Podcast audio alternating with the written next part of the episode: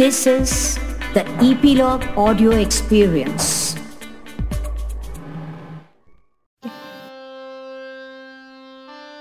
अक्सर बड़े बड़े घरों में बातें भी बड़ी बड़ी ही होती हैं। और फिर ये बात तो स्वयं राजमहल की है।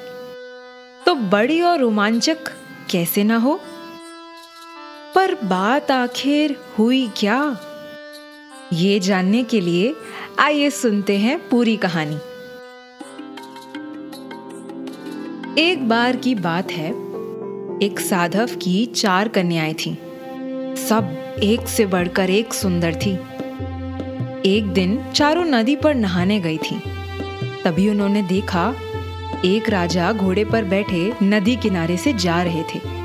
जाते जाते कुछ सुन वो राजा कौतूहल में भर गए।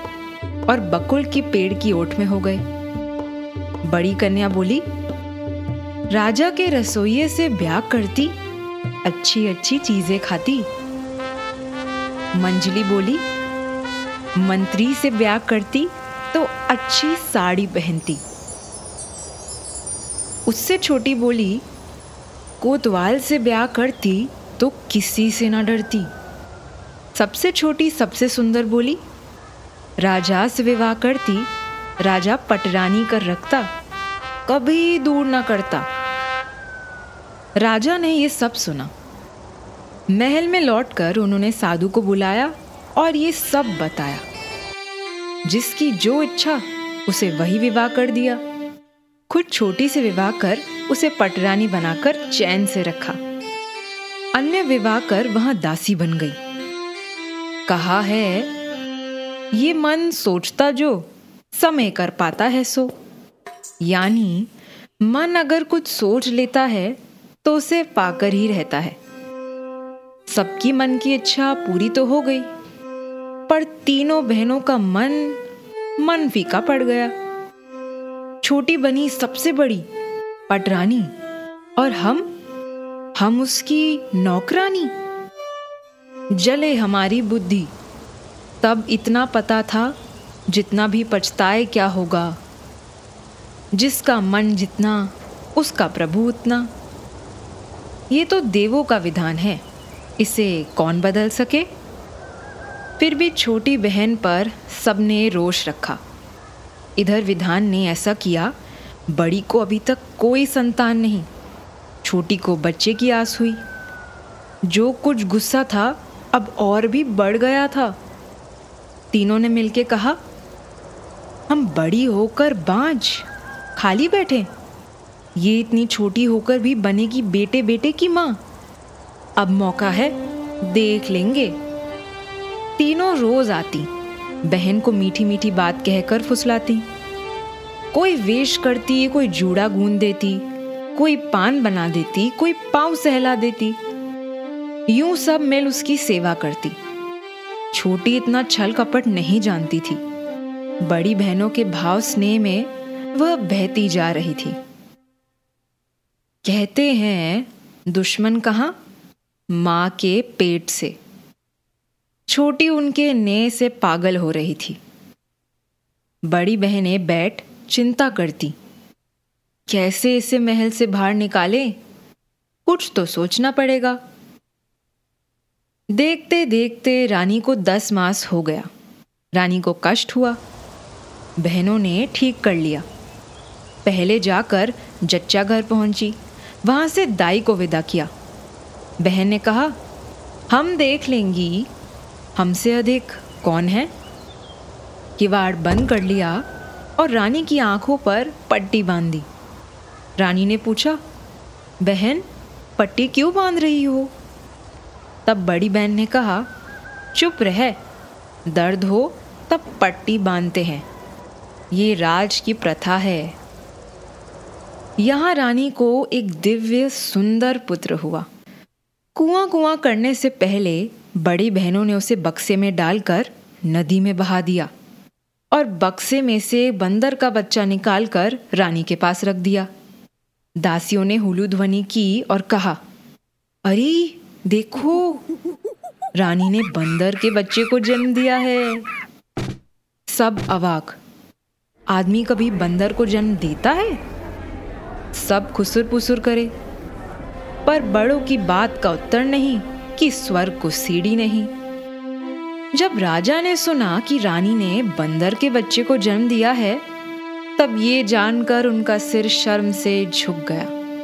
चुप रह गए। फिर रानी को आस हुई। बहनों ने आकर उसका दर्द संभाला। रानी को दिव्य सुंदर पुत्र एक और बार हुआ। एक बहन ने बक्से में रख उसे भी नदी में बहा दिया और इस बार बिल्ली के बच्चे को रानी के पास रख दिया। इस तरफ़ राजा चिंतित भाग्यमान रहे। फिर तीसरी बार रानी को आस हुई। अब की बार सुंदर सी बेटी ने जन्म लिया। कूटनीति कर बहनों ने उसे भी नदी में बहा दिया। और अब की बार कुत्ते के पिल्ले को सुला दिया। चारों ओर बात फैला दी। अब आदमी के भी जीव जंतु पैदा होने लगे। आदमी और जीव जंतु वाह भाई। राजा के कान में ये बात गई। यह सुननी है। इसे पटरानी बना रखा। इतने ठाट बाट से रखा। राजा ने सोचा हम्म सच, असुरनी ना हो तो कुत्ते, बंदर, बिल्ली पैदा करती क्या? रानी को तुरंत कारागार में बंदी बना दिया। राजा की पटरानी सोने से भरे गहने पहनती, आज पहने, कल फेंक देती। अब लोहे की कड़ी पहननी पड़ी, आज खूब मोटे कपड़े पहने हैं। दूध घी में रहने वाली मोटे भात को अब तरस रही थी। उसकी आँख से आँसू सूखते नहीं। क्या करे, क्या ना करे? भाग्य तो सहना होगा ना? रानी के बेटे बेटी को किसने रग बड़ा किया? बक्सा जाकर असल में एक किनारे को लगा। वहीं राजा के माली का घर था। भाग्य या करम? ये तीनों बच्चे उसे मिले। अपने बच्चे मानकर उनका पालन पोषण किया। राजा के कुंवर, चाँद सा चेहरा था उनका। माली के घर में चंद्रकाल की तरह बढ़े इसी तरह समय बीतता गया और बच्चे अब थोड़े बड़े हो गए थे। एक दिन, तीनों भाई बहन घूमते घूमते एक पहाड़ी पर चढ़े। एक झरना वहाँ से बह रहा था। वन कहाँ से कहाँ तक फैला है, तीनों इसी खोज में निकले थे। झरने के किनारे एक घना बरगद का पेड़ था, जिसके नीचे ऋषि तप कर रहे थे। उनकी बारह हाथ की जटा थी, पाँच हाथ का नखनक चार हाथ की नाक थी और गले में एक ऊँची बांबी थी। तरह तरह के फल और लता खिलकर झर रहे थे। कई जीव जंतु वहाँ फिर रहे थे। तरह तरह की चिड़ियाएँ भी थीं। ये सब देखकर बड़े भाई को बहुत अच्छा लगा। फिर जाकर उसने पक्षी को पकड़ने की कोशिश करी। और जैसे ही उसने पकड़ा, वह पत्थर का बन गया। छोटे भाई ने भी यही किया और वह भी पत्थर ही हो गया। अब ये सब देख कुंवरी अवाक, वहाँ अकेली। वन में उसे डर लगा। कोई उपाय न देख ऋषि के पास जा चरणों में गिर गई और ज़ोर ज़ोर से रोने लगी। विकल देखकर ऋषि ने कहा, जा, झरने से अंजूरी पानी लेकर उन पर डाल दे, बच जाएँगे। सब जाकर पक्षी के पाँव में गिर जाना, वे तुम्हारा बहुत उपकार करेंगे। कुंवरी ने वही किया। झरने से पानी लाई और अपने भाइयों पर डाल दिया और ऐसा करते ही भाई वापस ठीक हो गए। भाई जाकर पक्षी के पाँव में पड़े। पक्षी उड़कर कुंवरी के हाथ पर आ पड़ा। कुंवरी ने उसे सहलाया और पक्षी ने कहा, तुम इस वन में रहो, मैं सहायता करूँगा।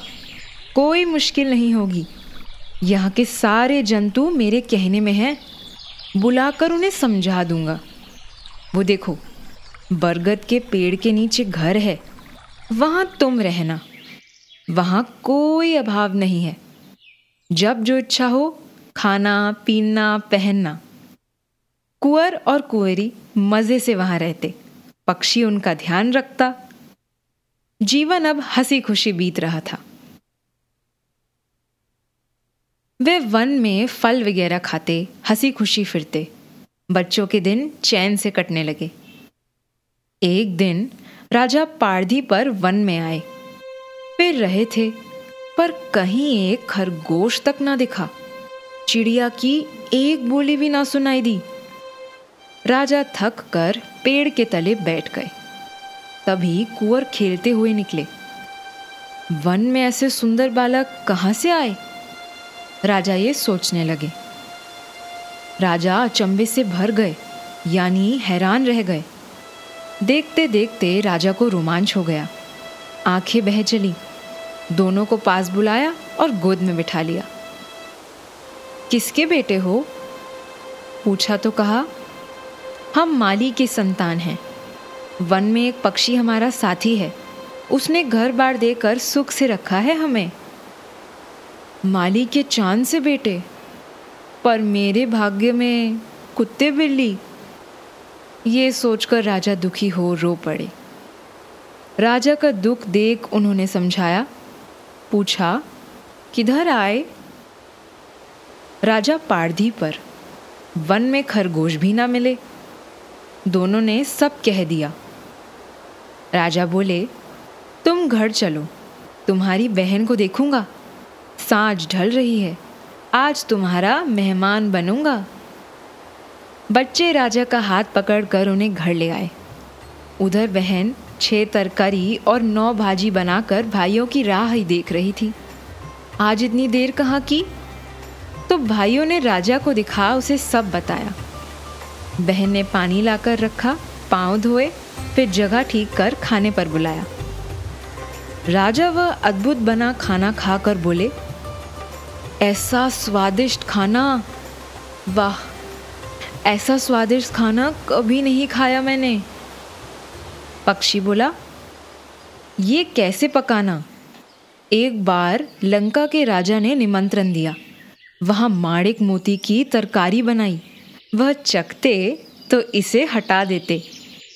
पक्षी की बात सुन राजा ज़ोर से हंसे और कहा, तुमने पसंद की बात नहीं कही। माणिक मोती की तरकारी होती है? पक्षी बोला, कुत्ते, बिल्ली, बंदर, आदमी जन्म कर सके। ये तो मान गए। मेरी बात हँसी में उड़ा दी। ये सुनकर राजा अवाक मेरे घर की खबर पक्षी को कैसे पता?